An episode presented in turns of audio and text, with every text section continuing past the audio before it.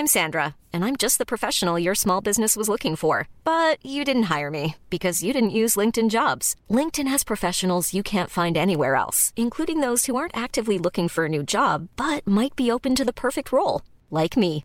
In a given month, over 70% of LinkedIn users don't visit other leading job sites. So if you're not looking on LinkedIn, you'll miss out on great candidates, like Sandra. Start hiring professionals like a professional. Post your free job on linkedin.com/people today. Ich muss jetzt mal ganz kurz ehrlich mit euch sein und mir auch was eingestehen. Es gibt echt viele Dinge in meinem Leben, bei denen ich absolut unstrukturiert bin. Aber die Nummer 1 sind meine Finanzen. Ohne Witz. Es gibt Tage, an denen ich mich einfach nicht traue, auf mein Konto zu gucken. Und wenn ich das dann muss, weil ich weiß, oh, jetzt ist, glaube ich, meine Kreditkartenzahlung mal wieder fällig, dann habe ich richtig doll Herzklopfen. Und dann, weißt du, ich gucke so ein bisschen nur mit einem Auge hin, wie bei einem Horrorfilm. So Decke übers Gesicht am liebsten und nur so mit einem Auge irgendwie drauf gucken. Und ganz ehrlich, das kann ja so nicht angehen. Und da passt unser heutiger Partner ganz wunderbar, denn FinanzGuru hilft mir jetzt hoffentlich dabei, meine Finanzen in den Griff zu bekommen und mir nicht mehr so viel Stress zu machen. Und wer den Podcast aufmerksam hört, kann sich wahrscheinlich schon denken, dass ich genauso eine Kandidatin bin wie Amanda. Mir geht es da einfach 1:1 genauso. Ich verliere total schnell den Überblick, auch weil ich ja einfach überhaupt nicht so gut mit Zahlen bin und so. Und da ist FinanzGuru die perfekte Anlaufstelle für Menschen wie mich und Amanda, aber wahrscheinlich auch für viele von euch. Bei FinanzGuru bekommt ihr nämlich den perfekten Überblick über eure Finanzen. Ihr könnt dort, wenn ihr möchtet, all eure Konten miteinander verbinden, also Girokonto, Kreditkarte, Depot oder auch zum Beispiel eure Kryptobörse. Und dann werden alle Einnahmen und Ausgaben automatisch kategorisiert und für euch übersichtlich in der App aufbereitet. Und nicht nur das, FinanzGuru zeigt euch auch alle eure Verträge ganz übersichtlich an. Das heißt, wenn ihr erkennt, dass da ein überflüssiger Vertrag dabei ist, dann könnt ihr den ganz einfach mit einem Fingertipp rechtssicher über die App kündigen. Das sind aber nicht die einzigen richtig coolen Features von FinanzGuru. FinanzGuru kann nämlich auch noch mehr machen und zwar für euch ganz persönlich. Genau, mit FinanzGuru Plus bekommt ihr nämlich detaillierte Budgetanalysen und auch personalisierte Finanztipps, also alles irgendwie perfekt auf euch zugeschnitten. Ihr habt auch Analysen eures Kaufverhaltens, die euch zur Verfügung stehen. Dann könnt ihr nämlich auch Veränderungen planen.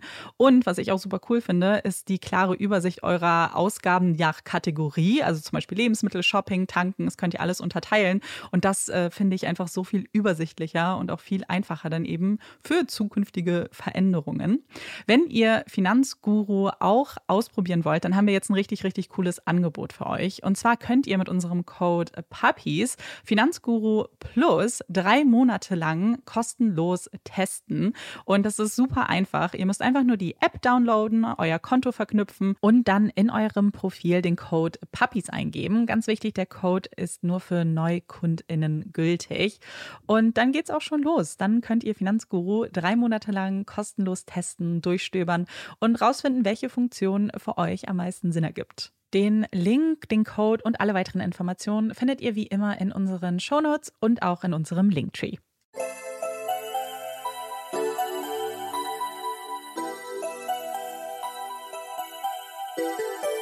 Herzlich willkommen bei Puppies in Crime, unserem True Crime Podcast. Ich bin Marike. Und ich bin Amanda. Und wir sind zurück im Studio und wir haben ganz, ganz viele Donuts, wir haben Schokolade, wir haben ganz viel Süßes und Saures, Cola, wir sind voller Koffein und Zucker. Und wir waren, also es war eine ganz aufregende Woche für uns jetzt, denn wir wurden in der Cosmopolitan erwähnt und wir waren ganz aufgeregt und stolz. Und dann hat Amanda uns zur Feier des Tages, weil wir ja noch nie irgendwo so wirklich erwähnt wurden, deswegen war das für uns halt einfach was ganz Besonderes. Und deswegen hat Amanda für uns ein Geschenk habe ich heute mitgebracht. Gemacht? Willst du es verraten? Ja, ich wollte Marike überraschen. Und zwar habe ich uns Pullover bedrucken lassen mit unserem Logo. Also quasi wie so ganz kleiner Merch für uns zwei. Und dann haben wir uns auch kurz stolz gefühlt. Ja, also es war ein ganz besonders aufregender Tag heute. Mhm. Olaf ist aktuell aber nicht im Start. Wir sind jetzt nur zu zweit im Video. Also falls ihr auf Olaf wartet, müssen wir euch leider enttäuschen. Der ist heute nicht dabei. Ja, ist vielleicht gut, das schon im Vorfeld zu sagen, weil dann könnt ihr euch alle seelisch darauf vorbereiten. Aber wir freuen uns natürlich trotzdem, beziehungsweise ich freue mich sehr doll auf Amandas Fall heute. Marike und ich bekommen ganz viele unterschiedliche Nachrichten und ganz viele von euch haben uns geschrieben, dass sie sich über unsere langen Folgen in der Vergangenheit sehr gefreut haben. Aber wir haben auch eine Nachricht bekommen, ob es mal wieder knackigere Fälle gibt. Und ja, heute gibt es einen knackigeren, also etwas kürzeren Fall. Ich hoffe, er gefällt euch trotzdem. Und wir sind noch in einem neuen Land. Aber darüber sprechen wir später nochmal. Ja, ich will. Er schaut sie verliebt an. Sie strahlt über beide Ohren. Sein dunkelgrauer Anzug sitzt wie angegossen. Ihr Brautkleid mit den Puffärmeln in strahlend hellem Weiß. Es ist der schönste Tag ihres Lebens. Ihre Hochzeit. Ein Anfang eines Lebens zu zweit. In guten wie in schlechten Zeiten. Das frisch vermählte Paar fällt sich in die Arme. Ein Kuss besiegelt ihr Versprechen. Ehemann und Ehefrau. Der Beginn ihres Happy Ends. Marc van Beers ist 35 Jahre alt, als er die lebensverändernde Entscheidung trifft. Marc ist ein erfolgreicher Geschäftsmann, arbeitet als Buchhalter in einer angesehenen Firma in Brüssel. Er kennt sich gut mit Geld aus, legt seinen Lohn in Aktien an, haushaltet mit seinen Einnahmen. Sein Geschick mit den Finanzen macht sich bezahlt. Marc hat einiges auf der hohen Kante, schafft sich ein eigenes kleines Zuhause im Eigenheim. Er könnte zufrieden sein, glücklich mit dem, was er hat. Aber ihm fehlt etwas. Und so trifft er eine Entscheidung. Eine Entscheidung, die sein Leben verändern sollte. Er will nicht länger alleine sein. Er möchte nicht alleine in dem Haus wohnen. Er will eine eigene Familie, eine Frau und Kinder. Doch leichter gesagt als getan. Für ihn wirkt das alles in unerreichbarer Ferne. Er ist schüchtern, in sich gekehrt, hat kaum soziale Kontakte außerhalb der Arbeit und Familie. Ein Introvert. Nie verbrachte er Abende in Diskos oder Bars, trieb sich mit Freunden rum. Seine Arbeit, seine Familie, das war das Wichtigste. Aber damit kommen auch die Schattenseiten. Denn wie spricht man eine Frau überhaupt an? Würde es überhaupt jemanden geben, der ihn attraktiv findet? Er streicht sich durch das lichte braune Haar, rückt sich seine große Brille zurecht, zwickt sich in den Bierbauch, der wirklich nicht zu übersehen ist. Er wird ein wenig traurig. Was ist, wenn wirklich niemand Interesse an ihm hat? Alleine würde er nicht an sein Ziel kommen. Das weiß er. Er braucht Hilfe. Und er trifft eine weitere Entscheidung. Diese, sich bei einer Partnervermittlungsagentur zu melden. Bei den Gesprächen mit den Mitarbeitern ist er ehrlich. Er will eine Frau, er will Kinder. Er sucht was Ernstes. Das ist ihm wichtig. Alles andere nur sekundär. Er sucht keine bestimmte Frau. Keine bestimmte Haarfarbe, Körpergröße. Sie soll einfach nett, offen, herzlich sein. Sie soll die Frau für ihn sein. Die Frau, mit der er eine Zukunft beginnen kann. Und die Agentur scheint die Frau gefunden zu haben. Es gibt ein Match. Es gibt jemanden, der zu Marc passen würde. Als er ihre Akte in den Händen hält, kann er es nicht glauben. Er schaut auf das Foto einer strahlenden, bildhübschen Blondine. Aurore Martin. Was für ein Name. Was für eine Schönheit. Ihre Suchkriterien? Ein netter Mann, wohlhabend, nicht übergewichtig. Marc kann sein Glück kaum fassen. Dieses elfengleiche Wesen hätte Interesse an ihm? Er müsste doch über 10 Jahre älter sein als sie. Aber ja, das alles schien wahr zu werden. Kein Märchen, die Wahrheit. Auf den ersten Blick könnten die zwei nicht unterschiedlicher sein. Marc, der Einsiedler, gerne mit sich alleine, arbeitet in einem Büro, hat eine große Familie um sich. Und dann Aurore, die quirlige, rassige junge Frau, die Schauspielerin werden will, gerne ausgeht, Sport treibt und irgendwie so gar keine Familie mehr hat, nachdem ihre Eltern verstorben sind. Aber Gegensätze ziehen sich bekanntlich an. Auch in diesem Fall. Marc und Aurore verlieben sich. Sie sind unzertrennlich. Marc fühlt sich unbesiegbar mit Aurore an seiner Seite. Das ist ein Gefühl, das er bislang nicht kannte. Er fühlt sich vollkommen, verstanden, geliebt. Nie mehr möchte er dieses Gefühl missen. Es soll für immer anhalten. Sie soll für immer da sein. Nach 6 Monaten fällt er auf ein Knie, hält einen Ring ausgestreckt in der Hand und stellt wohl eine der wichtigsten Fragen seines Lebens. Willst du mich heiraten? Aurore nickt. Ja, ja und nochmal ja. Sie schließen sich in die Arme und teilen bald die freudige Botschaft mit Marcs Familie. Diese war zu Beginn noch skeptisch, konnte nicht ganz verstehen, was diese junge Frau von ihrem Marc wollte. Sie war so anders. Meinte sie es gut mit ihm? Waren da Hintergedanken? Aber mit den Monaten, mit jedem Treffen, schlossen sie ihre Schwiegertochter mehr ins Herz. Sie macht Marc so glücklich. So glücklich war er noch nie. Sie macht ihn glücklich. Dafür sind sie ihr dankbar. Sie ist nun ein Teil der Familie. Und bald ganz offiziell. Am 11. März 1995, etwa ein Jahr nach ihrem Kennenlernen, stehen die zwei vor dem Altar. Aurore hat ihre Haare hochgesteckt, darin befestigt ihr buschiger Schleier, Tüll über Tüll. Ihren Hals ziert eine Perlenkette. Marc trägt eine dunkle Brille, seine Haare kurz geschnitten. Ja, ich will. Ein Kuss. Dann dreht sich das Paar um, lächelt, strahlt ihre Liebsten an. Auf Marcs Seite sitzen da seine Eltern, Geschwister, sein Onkel, seine Tante, seine Freunde, seine Kollegen. Jeder ist gekommen. Doch auf Aurores Seite herrscht Leere. Dort sitzt nur ihre Schwester. Sonst niemand. Marc nimmt seine Frau an die Hand. Jetzt gehörst du zu meiner Familie. Jetzt sind wir eine Familie, denkt er. Sie schauen sich verliebt in die Augen, tanzen. Aurore legt ihren Kopf auf seine Schulter. Es ist eine schöne Hochzeit. Eine große Party, ihnen zu Ehren. Auf die zwei, auf ihre Liebe, auf ihre Zukunft. 3 Monate später, die Kirsche auf der Sahnehaube. Die zwei fliegen in die Flitterwochen. Auf nach Korsika, die Insel der Schönheit. Doch Korsika ist nicht nur wunderschön anzuschauen. Hier gibt es einiges zu erleben. Wie ein kleiner Kontinent ragt sie aus dem Mittelmeer, etwa 180 Kilometer von ihrem Mutterland Frankreich entfernt. Kristallklares Wasser umspült weiße Sandstrände, versteckte Buchten und mächtige Klippen, bevölkert von zahlreichen Seevogelarten. Keine andere Mittelmeerinsel bietet ein vergleichbares Szenario wie Korsika. 2/3 der Oberfläche Korsikas sind als regionaler Naturpark ausgewiesen. Unangetastete Natur, wohin man schaut. Ob man nun in den Bergen wandern möchte, in das kühle Nass des Meeres springt oder sich die köstlichen Spezialitäten der einheimischen Korsen schmecken lässt. Korsika ist wahrlich ein Traum. Ein Traum, der für Aurore und Marc Wirklichkeit wird. Das frisch vermählte Paar genießt die Zeit in Zweisamkeit. Sie fahren mit ihrem Mietwagen durch die kurvige Landschaft, besuchen Restaurants und schauen sich die Sonnenuntergänge an. Sie träumen von ihrer Zukunft, dem Leben, das noch vor ihnen liegt. Wie soll es besser werden als das? Besser als hier zu sitzen, den Blick auf den Hafen, die Frau seiner Träume in den Arm. Am 10. Mai 1995 erreicht die Notrufzentrale auf Korsika ein Anruf. Es ist eine Touristin aus den USA. Sie bittet die Polizisten unbedingt nach Calvi, einer Kleinstadt im Nordwesten Korsikas, zu kommen. Es gab wohl einen Unfall. Sie müssen dringend kommen.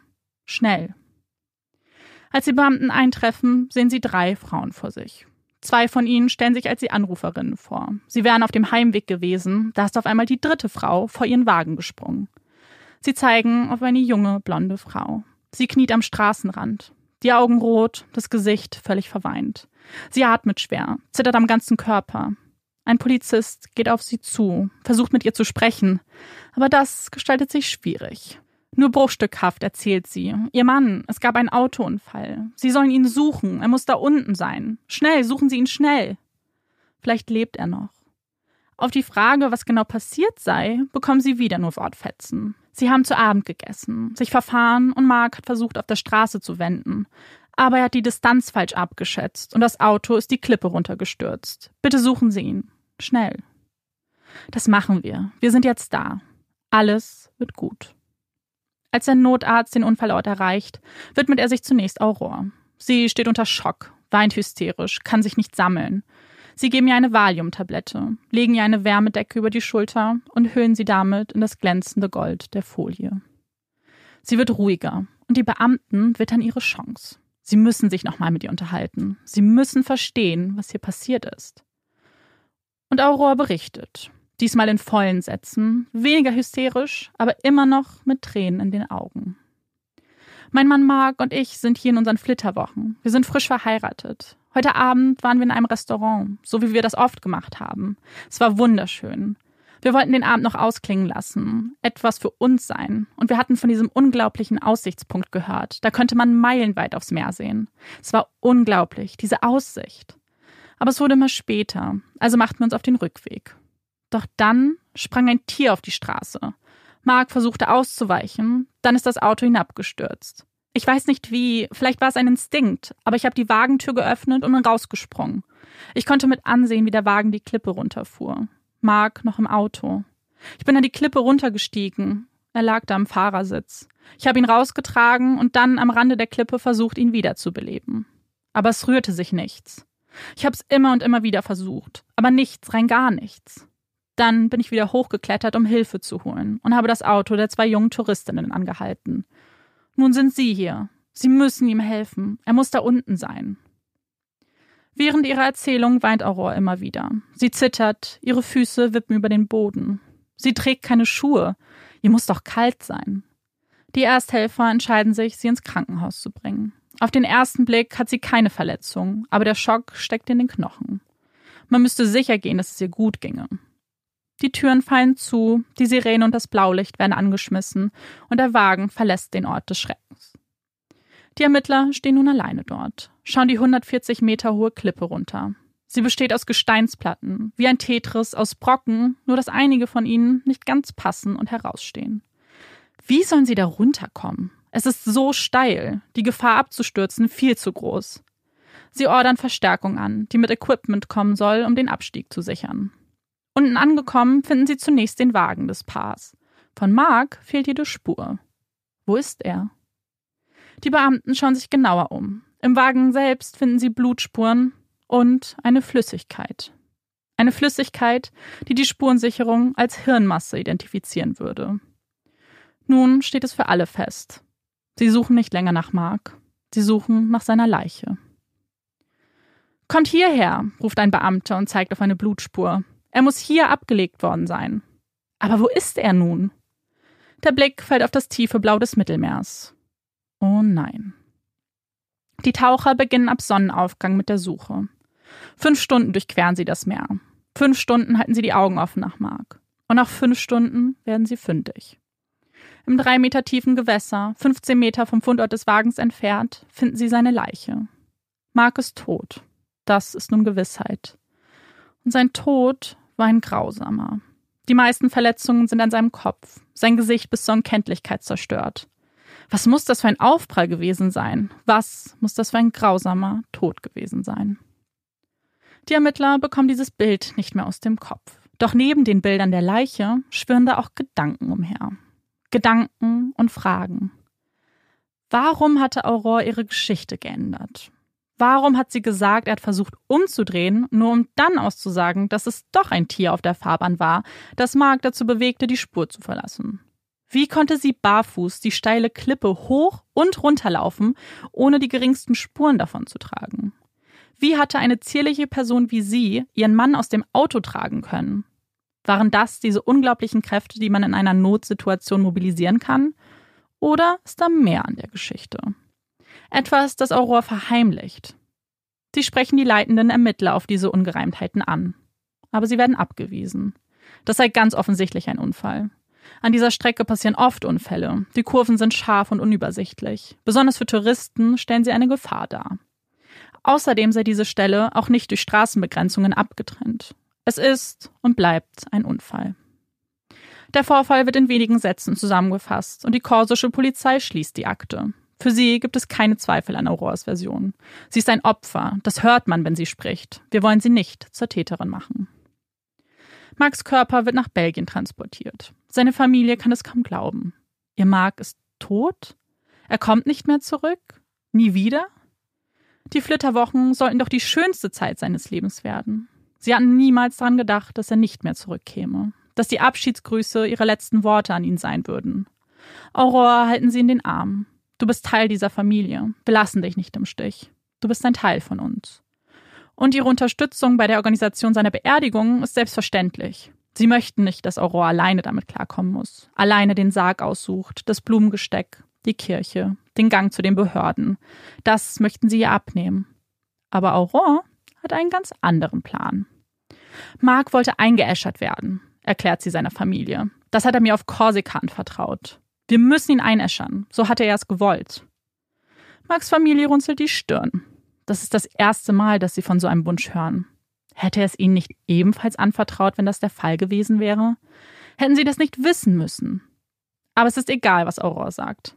Egal, was hätte, wäre, könnte. In Belgien ist es erforderlich, dass der Einäscherungswunsch schriftlich geäußert und beglaubigt wird. Da ein solches Dokument aber nicht vorliegt, ist Aurores Drängen nutzlos. Marc wird beerdigt. Seine Familie, seine Freunde und Aurore begleiten ihn auf seinem letzten Weg. Es ist ein Abschied, der sie in tiefe Trauer versetzt. Marc hatte sein ganzes Leben vor sich. Er wollte eine Familie und Kinder mehr als alles andere. Etwas, das er nie erleben durfte. Wie lebt man als Familie weiter, wenn man den Sohn, den Bruder, den Ehemann verloren hat? Wenn es ganz plötzlich passierte, unerwartet, wenn jemand brutal aus dem Leben gerissen wird? Marcs Familie findet keine Antworten auf diese Fragen. Sie wissen nicht, wie sie weitermachen sollen. Sie wissen nicht, wohin. Sie wissen nur eins. Sie müssen zusammenhalten. Als Familie. Komme, was wolle. Doch die Umarmung, die Liebe, in die sie Aurore gehüllt haben, sie bröckelt. Aurore befreit sich, stößt sie von sich, umhüllt sich selbst lieber mit Schweigen. Kein Wort hören sie von ihrer Schwiegertochter. Ist das ihre Art zu trauern? Muss sie alleine sein? Braucht sie Freiraum? Fragen, die sie alle zunächst mit Ja beantworten. Aber dieses Ja wird zu einem Vielleicht und dann irgendwann zu einem klaren Nein. Es stimmt etwas nicht mit Aurore. Und ihr Verdacht erhärtet sich, als sie feststellen müssen, dass sie selbst nicht aufzufinden ist. Marcs Haus hatte sie kurz nach seiner Beerdigung verkauft. Die Lebensversicherung, die er abgeschlossen hat, wurde ebenfalls kurzfristig ausgezahlt. Vielleicht brauchte sie das Geld, um über die Runden zu kommen? Ohne Marc an ihrer Seite hatte sie selbst kein Einkommen. Aber wenn man auf das Geld angewiesen ist, sollte man dann nicht sparen? Oder es anlegen? Etwas, das Marc sicherlich getan hätte. Sollte man nicht versuchen, mit dem Geld so lange wie möglich auskommen zu können? Ja, sollte die Antwort lauten. Doch Aurores erste Ausgabe ist eine Schönheitsoperation. Marcs Familie hat viele Fragen. Eine von ihnen bereitet ihnen Albträume. Was, wenn das kein Unfall war? Was, wenn mehr dahinter steckt? Und ein Wink des Schicksals stößt Marcs Onkel auf einen Zeitungsartikel. Vor etwa 3 Jahren hat es einen ähnlichen Unfall gegeben, jedoch in Belgien. Eine Person überlebte auf wundersame Weise, während die zweite starb. Ist das ein Zufall? Sie kontaktieren die örtliche Polizei und schildern ihren Verdacht. Sie glauben nicht mehr an einen Unfall. Sie zeigen ihnen den Zeitungsartikel. Was, wenn es kein Zufall ist? Vielleicht gibt es ja eine Verbindung. Und obwohl die Berichte der korsischen Kollegen Marcs Tod klar und deutlich als Unfall deklarieren, sind sich die Belgier nicht so sicher. Ein Jahr nach dem Unfall eröffnen sie die Ermittlungen im Fall Marc van Beers. Und die erste Person, mit der sie sich unterhalten, ist Aurore. Sie zeigt sich emotional, berichtet erneut von dem romantischen Abendessen, der Fahrt auf den Aussichtspunkt nahe einer Kapelle und sie berichtet wieder von diesem Tier. Sie weint immer und immer wieder. Doch die Tränen, sie überzeugen die Ermittler nicht. Sie sind sich sicher. Aurore weiß mehr. Sie verschweigt ihnen etwas. Und eins ist gewiss. Sie würden rausfinden, was. Da ihre einzige Zeugin sich entscheidet, nicht die ganze Wahrheit zu sagen, müssen sie jemanden anders befragen. Jemanden, der nicht lügen kann. Der sie hoffentlich ein Stückchen näher in Richtung Wahrheit bringt. Marc van Beers. Genauer gesagt, seine Leiche. Eine Obduktion lügt nicht. Sie verfälscht nicht. Wenn, dann tun das die Menschen, die sie vornehmen. Aber der Körper, er sagt die Wahrheit, trägt Hinweise in sich, die Aufschluss bringen könnten. Da Marc auf Korsika umgekommen ist und die Leiche transportiert werden musste, geschah dies in einem speziell dafür ausgerichteten Sarg. Dieser Sarg ist innen mit Metall beschichtet. Es ist der Sarg, in dem Marc auch beerdigt wurde. Wie sich jetzt herausstellen sollte, ein wahrer Glücksgriff, denn das Metall verlangsamte den Verwesungsprozess. So konnte, ein Jahr nach dem Tod, der Körper obduziert werden. Und was sich den Rechtsmedizinern hier zeigt, ändert alles. Es ändert die Sichtweise auf den Vorfall. Es ändert Aurores Rolle. Es ändert die Todesursache. Marcs Körper zeigt diverse Verletzungen auf. Einige Rippenbrüche, Wunden auf den Armen, 12 Zentimeter lange Schnittverletzungen und, das wohl gravierendste, die Schädelverletzungen. Diese können auf keinen Fall von dem Autounfall stammen. Es handelt sich eindeutig um ein stumpfes Trauma. Es muss also auf ihn eingeschlagen worden sein. Außerdem haben einige der Wunden an den Armen keinerlei Blutungen. Es ist wahrscheinlich, dass diese Wunden zugefügt wurden, als Marc bereits tot war. Nein, sie sind sich sicher. Marc muss tot gewesen sein, als der Wagen über die Klippe fuhr. Und dann ist dann noch eine Kleinigkeit. Etwas, das vielleicht auf den ersten Blick irrelevant sein könnte. Marcs Magen war leer. Da war nichts. Keine verdauten oder unverdauten Speisereste. Wie könnte das sein, wenn Aurore doch mehrfach bestätigte, dass die beiden zu Abend gegessen haben? Unmöglich, sagen die Rechtsmediziner. Aurore steht nun im Mittelpunkt der Ermittlungen. Doch davon soll sie noch nichts erfahren. Erst wenn sie sich 100%ig sicher sind, dann würden sie sie verdächtigen. Die Autopsie ist ein guter Anfang, aber es reicht nicht, um ihre Beteiligung sicherzustellen. Also engagieren sie einen Experten, der darauf spezialisiert ist, Autounfälle zu rekonstruieren und einzuschätzen. Sie fliegen mit ihm nach Korsika, zeigen ihm die Stelle, die Fotos, bitten ihn darum, die Situation einzuschätzen. Kann das ein Unfall gewesen sein? Kann es so abgelaufen sein, wie Aurore ihn weismachen will? Er schaut sich um, schaut auf die Bilder, reibt sich das Kinn. Er schaut die Beamten an und schüttelt den Kopf. Nein, das alles spricht nicht für einen Unfall. Zunächst, wie wahrscheinlich ist es, dass auf einer Strecke, die kilometerlang ist und ansonsten immer abgetrennt wird von den Klippen, der Unfall an der einzigen Stelle passiert, die keine Abtrennung hat? Von tausenden Metern sind gerade mal 13 Meter frei. Es sind die einzigen 13 Meter, an denen dieser Unfall überhaupt hätte passieren können. Gut, dann war es vielleicht Pech. Stellen wir uns vor, da wäre ein Tier auf die Straße gesprungen. Die Reaktion eines jeden Autofahrers wäre es vermutlich abzubremsen. Es gab jedoch keinerlei Bremsspuren. Auch ist die Stelle, an der das Auto gefunden wurde, nicht stimmig mit dieser Unfallversion. Wäre es so gewesen, dann hätte das Auto viel zentraler liegen müssen. Egal wie oft er beginnt zu rechnen und zu messen, nie kommt der Experte auf die Stelle, wo das Auto vorgefunden wurde. Und müsste eine Gegend, bei der ein Auto über die Klippe rast, nicht irgendwelche Spuren zurücklassen? Müssten die Büsche nicht Äste verlieren? Eigentlich schon. Das taten sie aber nicht. Und dann die letzte Einschätzung, eine, die Aurore direkt betrifft.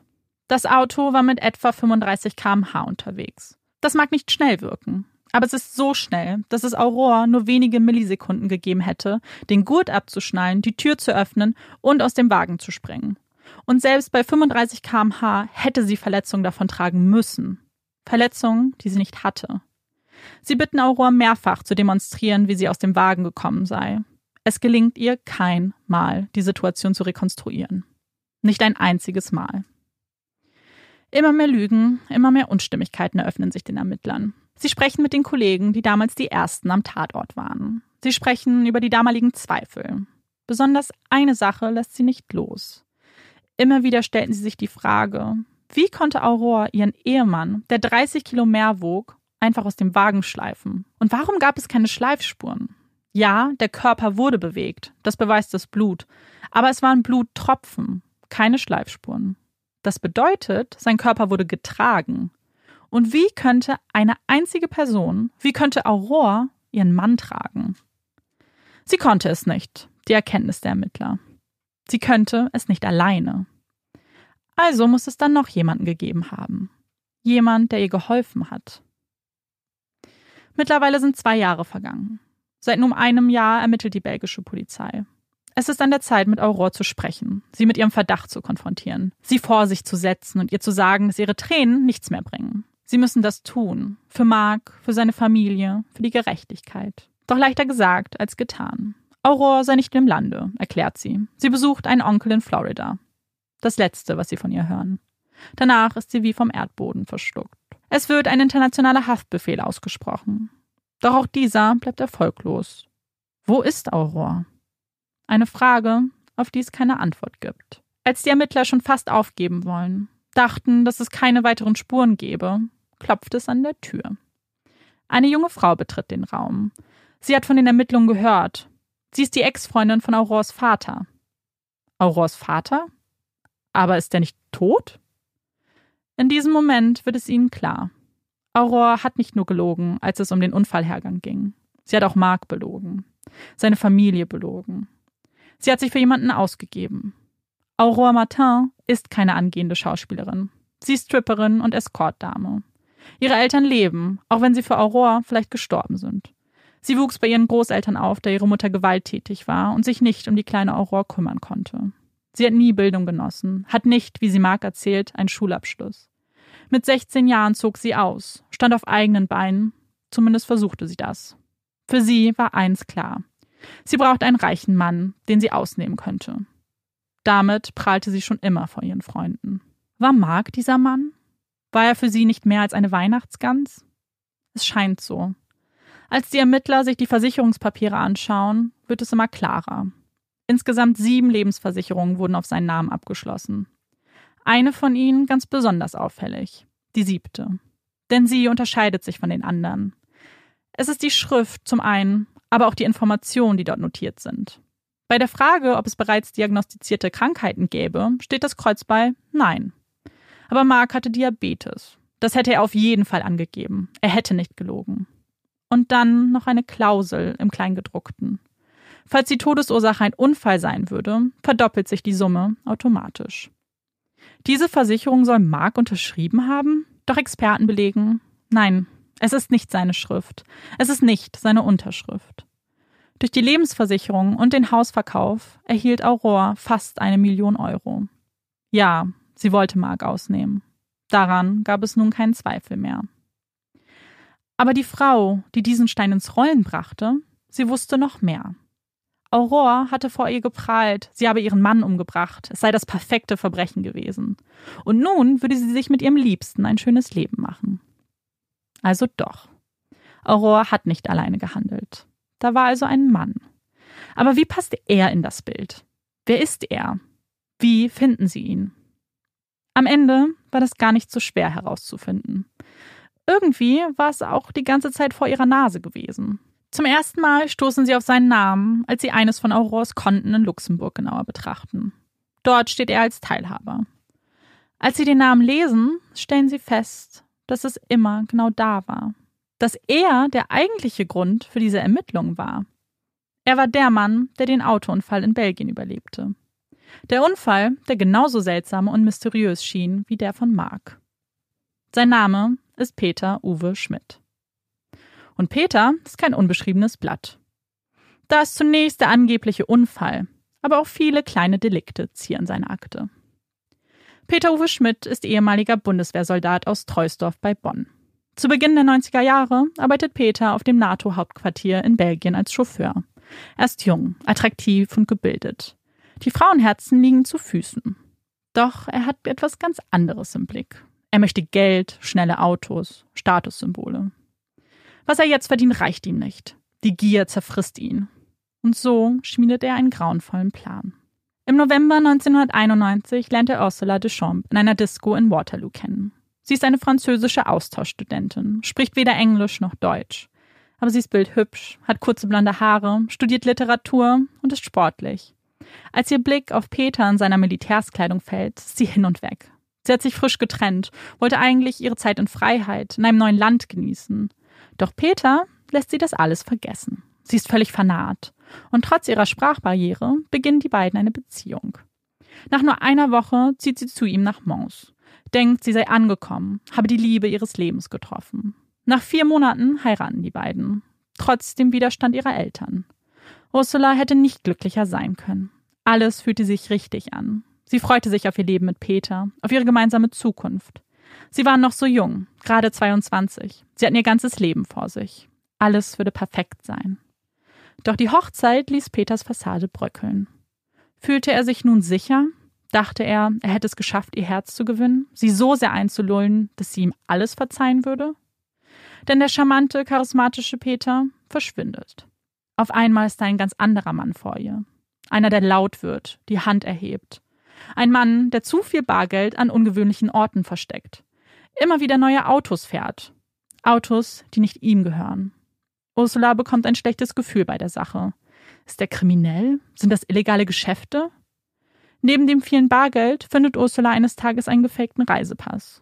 Sie konfrontiert ihren Ehemann, fragt ihn, was das soll. Aber der dreht die Geschichte, wirft Ursula vor, ihn auszuspionieren. Wie käme sie darauf, durch seine Sachen zu gehen? Sie sei schuld, schuld an allem. Dann ein Schlag. Ursula musste raus. 6 Monate, nachdem sie sich das Ja-Wort gegeben haben, entscheidet sie sich, ihn zu verlassen. Genug ist genug. Als dann auch noch die Polizei bei ihr anruft und sie bittet, gegen ihren Ehemann auszusagen, stimmt sie zu. Ja, sie würde sich nichts mehr von ihm gefallen lassen. Doch zu ihrem Termin mit den Polizeibeamten wird sie nicht erscheinen. Ursula ist bereits tot. Es ist der 29. August 1992, als ein klitschnasser Mann die Polizeidienststelle betritt. Er hätte seinen Wagen in den Kanal gesetzt. Er selbst habe es aus dem Auto geschafft. Aber seine Frau, sie sei unauffindbar. Er hat gesucht, aber er hat sie nicht gefunden. Helfen Sie, bittet er die Ermittler. Als Ursulas Eltern von der Polizei kontaktiert werden, sind diese erstmal optimistisch. Sie sind sich sicher, Ursula sei bestimmt davongeschwommen und versteckt sich vor ihrem gewalttätigen Mann. Vielleicht will sie ein neues Leben beginnen, ohne Angst vor ihm haben zu müssen. Irgendwann würde sie schon wieder zu ihnen zurückkommen. Sie ist doch ausgebildete Rettungsschwimmerin. Sie hat es bestimmt geschafft. Aber so kommt es nicht. Ursulas Leiche wird 4 Tage später geborgen. Die Todesursache? Sie ist ertrunken. Ihre Eltern können das kaum fassen. Niemals war das ein Unfall. Auf keinen Fall. Doch die Ermittler können keine Hinweise finden, die darauf hinweisen, dass es geplanter Mord war. Dann noch ein guter Anwalt, der einen Experten vorlädt, der bestätigt, dass es durchaus ein Unfall hätte sein können. Und dann scheinen alle überzeugt. Und so kommt es zwar zu einem Urteil, jedoch zu einem vernichtenden. Peter Uwe Schmidt wird der fahrlässigen Tötung an Ursula schuldig gesprochen und zu 3 Monaten auf Bewährung und einer Geldstrafe von 2.200 € verurteilt. Eine Summe, die fast lächerlich klein wirkt. Besonders, wenn man sie in Vergleich stellt zu der 150.000 € hohen Lebensversicherung, die Ursula nur wenige Monate davor auf sein Drängen abgeschlossen hat. Ob Aurore etwas mit diesem Vorfall zu tun hat, ist ungewiss. Klar ist, dass sich Peter und Aurore das erste Mal 1991 trafen. Dort nahmen die beiden an einem Kletterkurs teil. War das der Moment, an dem sich die beiden verliebten? Vielleicht gemeinsam den Plan schmiedeten, einer jungen Frau das Leben zu nehmen. Sie selbst verneinen diese Aussage, sagen, ihre Affäre hätte erst 1993 begonnen, als Peter Aurore in einem Stripclub wiedersah. Erst dann hätten sich die beiden ineinander verliebt. Eine leidenschaftliche Liebe. Peter und Aurore führten ein Leben in Saus und Braus. Er hatte viel Geld und sie wunderte sich, woher das wohl kommen würde. Und irgendwann rückt Peter mit der Sprache raus. Erzählt ihr von Ursula, der Lebensversicherung. Doch das Geld würde bald knapp werden. War das der Grund, warum Aurore eine Anzeige bei der Partnervermittlung abgab? War es von vornherein der Plan, nur an noch mehr Geld zu kommen, ihrem Liebsten nachzueifern? Die beiden Fälle sind erschreckend ähnlich. Beide haben erst kurz zuvor geheiratet, beide hatten hohe Lebensversicherungen abgeschlossen. Die Ermittler sind sich sicher, Peter muss der Drahtzieher sein. Er hatte Aurore dazu überredet, er war die zweite Person, er muss vor Ort gewesen sein. Die Indizien gegen die zwei häufen sich. Und es ist glasklar, wen die Ermittler festnehmen wollen. Doch wie auch bei Aurore fehlt von Peter jede Spur. Das teuflische Liebespaar, wie es von der Presse betitelt wird, hat sich in die USA abgesetzt. Sie führen die belgische Polizei und Interpol an der Nase rum. In Miami führen sie das Leben der Elite. Sie speisen in den besten Restaurants, feiern Partys auf Yachten, essen Hummer und trinken Champagner. Es fehlt ihnen an nichts. Sie fühlen sich unbesiegbar. Schließlich hatten sie ja das perfekte Verbrechen begangen. Sobald ihnen jemand auf die Schliche kam, zogen sie weiter. Nie zu lange an einem Ort. Sie bezahlten immer in bar. Wenn sie telefonierten, nutzten sie Telefonzellen. Doch sie merkten, dass man ihnen immer näher kam. Die französische Presse hatte einen Bericht abgedruckt, dass nach den beiden in Miami gefahndet wird. Also Zeit weiterzureisen. 2 Monate verbringen sie auf den Bahamas, bis sie feststellen, dass ihnen das Geld ausgeht. Sie fühlten sich so schlau, aber haushalten konnten sie nicht. Also verkauften sie ihr Apartment, dann die Yacht. Als die Ermittler diese aufsuchen und feststellen, dass Aurore und Peter weitergezogen sind, fühlt es sich zunächst nach einer Sackgasse an. Aber das sollte sie nicht sein. Eigentlich war es der Anfang des Endes. Sie treffen auf den neuen Inhaber der Yacht und befragen ihn. Er erinnert sich gut an den Verkäufer, sagt, er sei unsympathisch gewesen und hätte ihm gedroht, wenn er nicht bald das Geld vorbeibringen würde. Er hatte oft angerufen, erzählt er den Ermittlern und zeigt ihnen die Nummer. Es ist die Nummer einer Telefonzelle. Es ist die Telefonzelle, die die Polizei ab sofort bewacht. Es ist die Telefonzelle, an der Peter später festgenommen werden würde. Bei seiner Festnahme hatte er $50.000 Cash dabei. Wo Aurore sei, würde er ihn nicht verraten. Keine Sorge, es ist nur eine Frage der Zeit, bis wir sie finden. Und damit behalten sie recht. Kurz darauf wird auch Aurore in ihrer gemeinsamen Wohnung festgenommen. Ihre Reaktion ganz anders als erwartet. Sie sei erleichtert. Das war alles Peters Idee. Er wollte, dass sie Marc umbringt. Es war alles seine Idee. Sie fühlte sich wie gefangen, konnte nicht ausbrechen aus der Beziehung. Es ist November 1997, als das Katz-und-Maus-Spiel endlich ein Ende findet. Könnte man annehmen. Doch eigentlich beginnt damit eine neue Odyssee. Peter und Aurore entscheiden sich zu schweigen. Sie kooperieren nicht. Und damit stehen die USA vor einer Frage. An wen liefern sie aus? An Belgien, die das so dringend fordern? Aber die Tat selbst ist doch auf Korsika, also französischem Gebiet, passiert. Können Sie die zwei dann einfach nach Belgien ausliefern? Die Antwort: Nein, können Sie nicht. Ein weiteres Jahr würde vergehen, bis Aurore und Peter sich dazu entscheiden, nicht länger dagegen zu steuern. Sie stimmen der Auslieferung nach Belgien zu. 1998 betreten die 28-jährige Aurore und der 27-jährige Peter belgischen Boden. Es würden wieder Jahre vergehen, bis sie im September 2001 vor Gericht stehen würden. Beide. Als Paar. Beschuldigt, Marc van Beers umgebracht zu haben. Sie halten sich an den Händen, als die Anklage verlesen wird. Die Staatsanwaltschaft spricht den Großteil der Schuld Peter zu. Aber Aurore sei nicht so unschuldig, wie sie glaubt. Sie wurde benutzt und manipuliert, aber sie hat sich auch benutzen lassen. Sie präsentieren ihre Version der Geschehnisse auf Korsika und diese basieren hauptsächlich auf Aurores Aussagen. Aurore und Marc seien auf dem Weg zum Restaurant gewesen, als Aurore vorgab, dass ihr übel sei. Sie hielten an und sie beugte sich vor. Marc eilte zu seiner Frau, wollte ihr Beistand leisten, als in diesem Moment ein zweiter Wagen vorfuhr. Peter und 3 Freunde aus Deutschland, bewaffnet mit einem Baseballschläger, näherten sich dem Paar und schlugen auf Marc ein. Als dieser zusammenbrach, setzten sie ihn ins Auto, welches sie dann die Klippe runterschubsten. Unten angekommen, trugen sie ihn aus dem Wagen und warfen ihn ins Meer. Ob es diese 3 Männer wirklich gab, konnte die Staatsanwaltschaft nicht beweisen. Genauso wenig, ob Peter wirklich auf Korsika war. Es ist möglich, dass er den falschen Reisepass benutzte, um einzureisen. Ein Alibi hat Peter für den Tag jedoch nicht. Als es um seine Verteidigung geht, entscheidet er sich auszusagen. Er behauptet, er hätte sich 1994 bereits von Aurore getrennt. Erst nach Marcs Tod habe sie sich an ihn gewandt, weil sie auf einmal zu viel Geld gekommen sei und nicht wüsste, wie man damit umgeht. Er ist ein ehrlicher Mensch. Deswegen hat sie sich an ihn gewandt. Man hört hämisches Lachen im Saal. So richtig scheint ihm niemand diese Version abzukaufen. Die Staatsanwaltschaft tut es jedenfalls nicht. Sie präsentieren die Beweise, die Expertenmeinungen, zeigen auf, dass Peter 6 Monate vor dem Unfall auf Korsika war. Vielleicht, um den perfekten Ort für das perfekte Verbrechen zu finden. Peters Bruder sagt aus, dass er die beiden 1995 bei einem gemeinsamen Familienessen getroffen hat. Also zu der Zeit, wo Marc und Aurore eigentlich zusammen waren. Sein eigener Bruder entlarvt seine Lügen. Und er scheint nicht der Einzige zu sein, der lügt. Eine Psychologin unterhält sich mit Aurore. Sie hält ihre Aussagen für unglaubwürdig. Sie habe einen Hang zu Lügen und Übertreibungen. Man könne ihr Wort nicht auf die Goldwaage legen. War die Geschichte mit den 3 deutschen Freunden also eine Lüge? Höchstwahrscheinlich. Denn wo sind diese 3? Warum brauchte man überhaupt so viele Beteiligte, die sie am Ende ja verraten könnten? Ist es nicht viel wahrscheinlicher, dass es nur 2 Menschen gab, die beteiligt waren? Dass es nur Aurore und Peter waren, die diesen grausamen Plan schmiedeten? Dass Aurore diese 3 erfunden hat, um ihre Schuld zu mindern? Sitzen nicht die einzigen 2 Schuldigen auf der Anklagebank? Nach 6 Stunden Beratung kehrt die Jury zurück. Die Entscheidung ist gefallen. Schuldig. Beide werden des Mordes schuldig gesprochen. Aurore wird zu 15 Jahren Haft verurteilt, Peter zu 20 Jahren. Er soll die Tat geplant haben. Marcs Familie kann aufatmen. So auch die Familie von Ursula. Auch wenn es in ihrem Fall nie einen zweiten Prozess geben wird, da Peter ja bereits verurteilt wurde, spüren sie so etwas wie Erleichterung. Ihre Tochter ist nicht ertrunken. Es war kein Unfall. Bei beiden nicht. Und auch wenn es die 2 nicht zurückbringt, so ist es ein kleiner, schwacher Trost. Ein Trost, der nicht von Dauer sein würde. Aurore Martin wird bereits 2007 nach lediglich 6 Jahren Haft auf Bewährung entlassen. Zuvor hatte sie ein Jahr in Teilzeithaft verbracht, wo sie bereits einen Job als Lehrerin für Französisch und Englisch fand. Peter Schmidt würde ein Jahr später ebenfalls auf Bewährung entlassen werden und nach Deutschland überführt.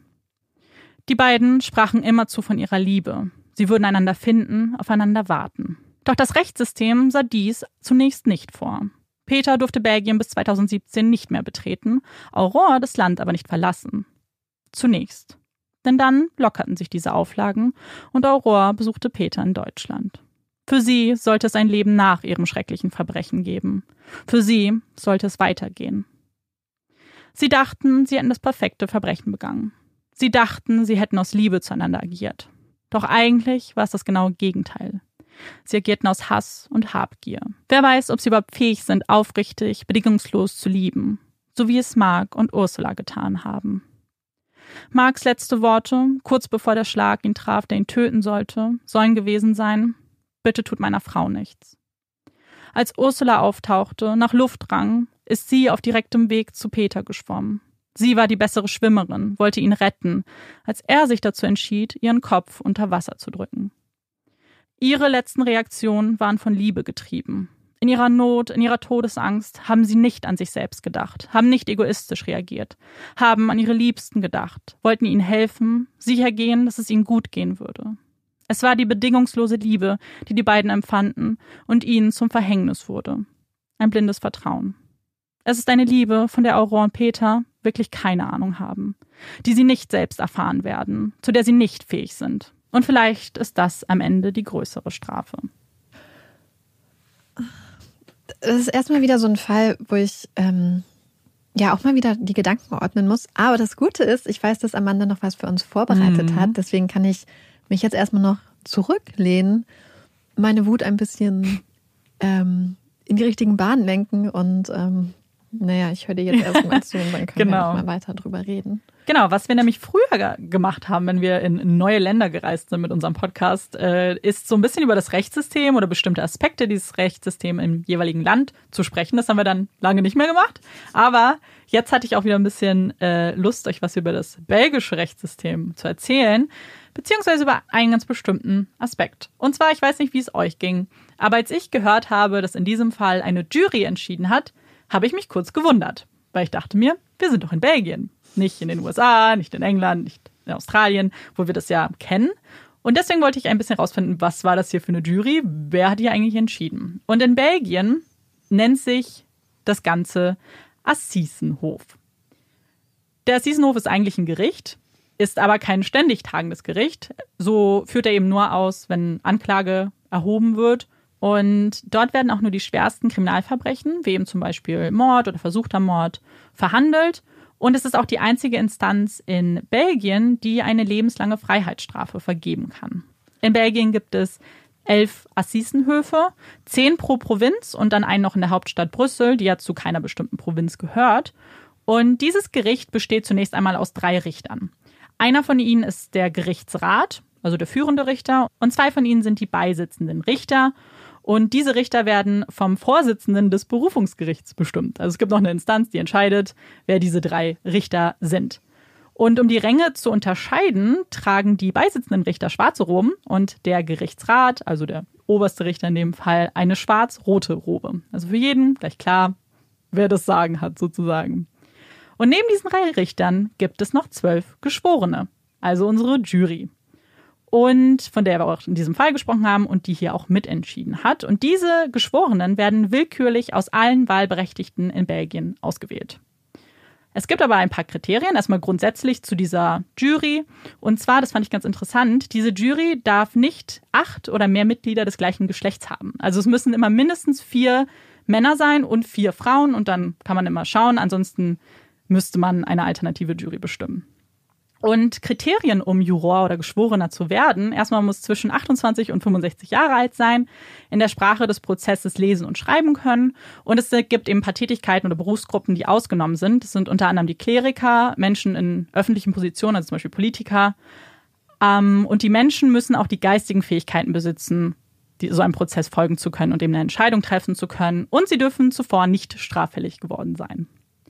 Neben diesen Richtern und der Jury besteht das Gericht natürlich auch noch aus der Staatsanwaltschaft, den Angeklagten, den Verteidigern, Polizeibeamten oder manchmal auch noch Übersetzern, wenn das vom Angeklagten gewünscht ist. Etwas, was ich auch ganz spannend fand, ist, diese Entscheidung, also ob schuldig oder nicht schuldig, trifft die Jury nicht alleine, sondern sie beraten sich eben mit diesen 3 Richtern und kommen dann eben zum Konsens und entscheiden eben, wie das Urteil ausfällt.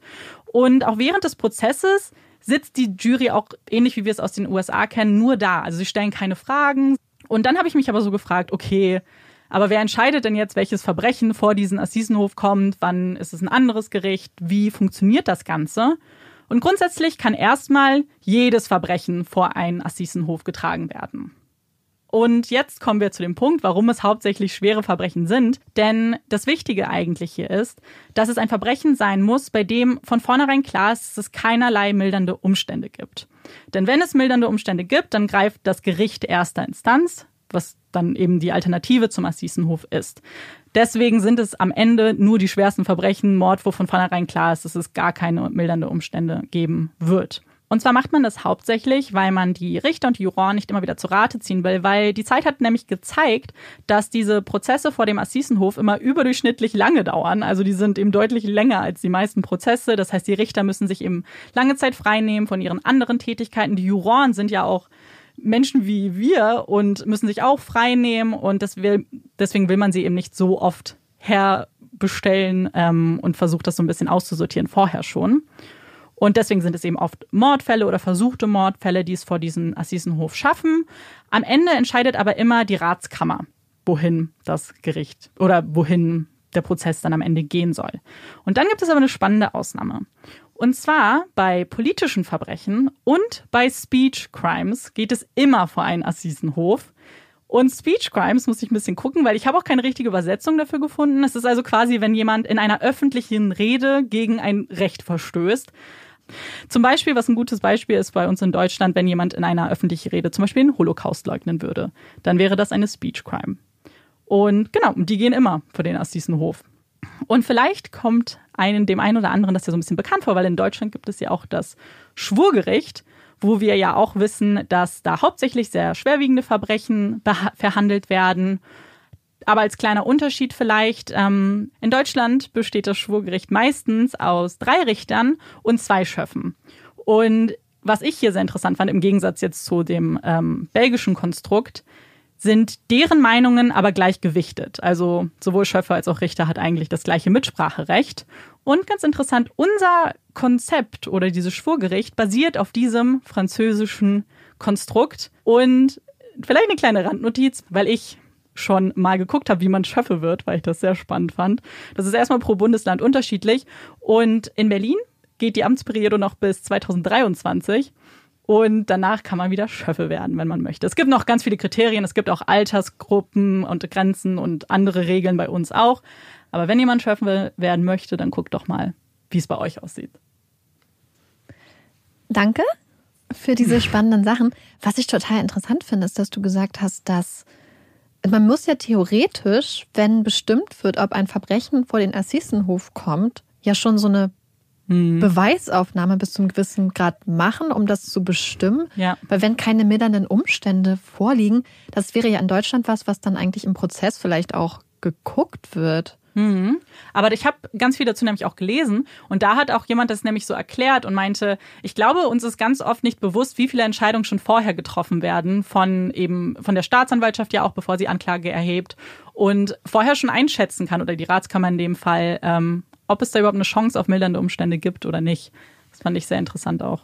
Ja, das stimmt natürlich. Man bereitet es vor, überlegt dann. Ja. Und, ja, das finde ich super spannend.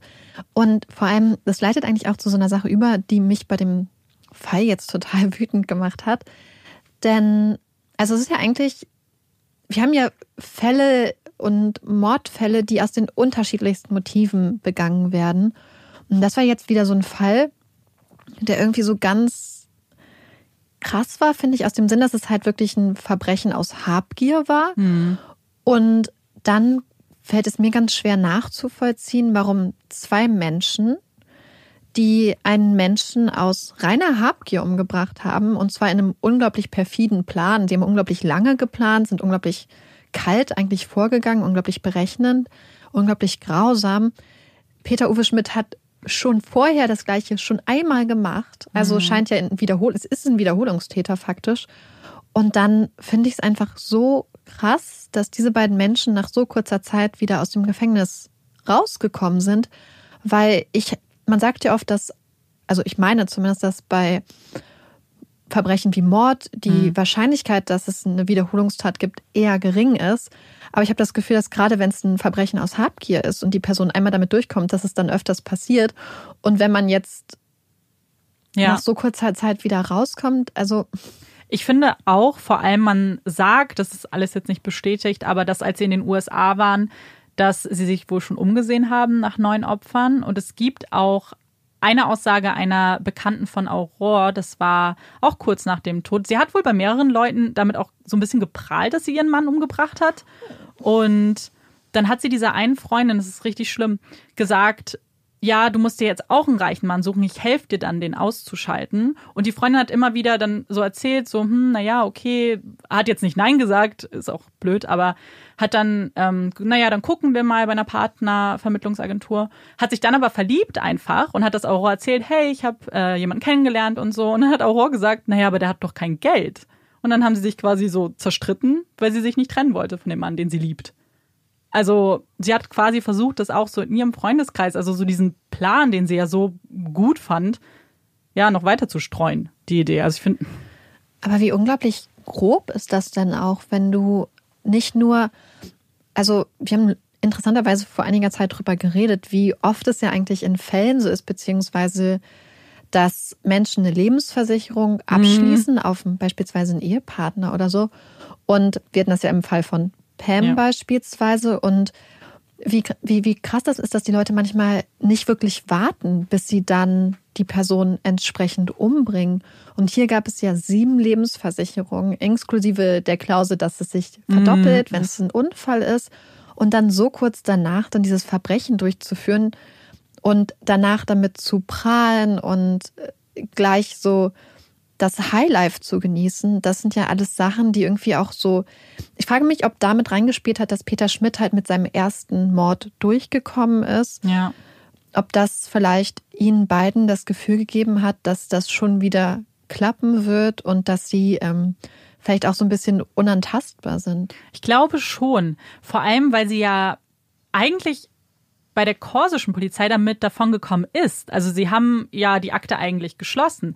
Hätte sie sich danach nicht so auffällig verhalten und wäre die Familie nicht alarmiert gewesen, also es sagen auch viele, dann wäre sie vielleicht damit durchgekommen, dann wäre es dieses perfekte Verbrechen gewesen, was sie angestrebt hat.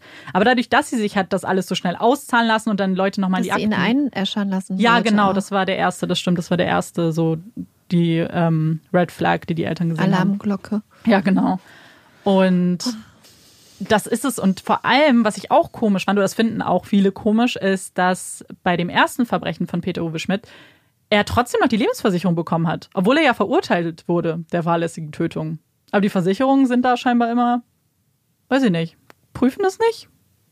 Ja, das ist ja komisch. Vielleicht war der zeitliche Ablauf auch irgendwie anders, dass vielleicht die Verurteilung war, nachdem die Versicherung ausgezahlt hat und dass die Versicherung dann nicht darüber unterrichtet wurde oder so. Ja, das kann. Die Frage ist halt, ob sie das dann so nachverfolgen. Aber mich hat gerade das Ende total traurig gemacht, wo du beschrieben hast, wie Ursula und Marc, was die letzten Worte waren, beziehungsweise auch die letzten Handlungen der beiden. Oh. Und wir haben uns jetzt auch nochmal Fotos angeguckt und man sieht nur ein kleines Bild von Marc bei seiner Hochzeit und er hat so einen süßen Gesichtsausdruck drauf. Und Ursula sieht auch wie einfach so eine ganz junge, lebensfrohe Frau aus. Und ich finde das so schrecklich, dass diese beiden Menschen, also A, dass ihnen irgendwann auch, also ich meine, man weiß es vielleicht nicht, wie es bei der ersten Ehe war, aber dass sie spezifisch ausgesucht wurden und ausgenutzt wurden und das. Ich finde es immer so gemein, wenn Leute mit den Gefühlen von anderen spielen, wenn sie ihnen das Gefühl geben, dass sie geliebt werden, dass sie Geborgenheit haben, dass ihr Leben jetzt gut wird. Und dann, wie kalt muss man sein, dass man das monatelang einer Person sowas vorspielen kann? Das finde ich auch eigentlich den schlimmsten Aspekt hier, weil ich mir auch vorstelle, wie beide sich so in Sicherheit gewogen haben und irgendwie dachten, weil ich meine, wenn du heiratest, gehst du ja davon aus, dass das jetzt der Mann oder die Frau deines Lebens ist und ich kann einfach nicht verstehen, wie Menschen da so gewissenslos irgendwie sind, dass man das ausnutzt. Also wie du das ja auch gesagt hast, das ist für mich auch, deswegen wollte ich das mit den letzten Worten so ein bisschen als Abschluss nehmen oder den letzten Taten ja auch, weil ich finde, das bezeichnet, das zeigt den Unterschied dieser 4 Beteiligten so wahnsinnig gut, weil das 2 Leute waren, die nur geliebt werden wollten, nur lieben wollten und dann 2, die das komplette Gegenteil eigentlich im Sinn hatten. Also irgendwie... Das ist irgendwie so ein Fall, wo ich auch nicht... Es bedrückt einen so ein bisschen. Es bedrückt einen unglaublich, aber ich finde, dass das Strafmaß einen auch noch so unglaublich bedrückt.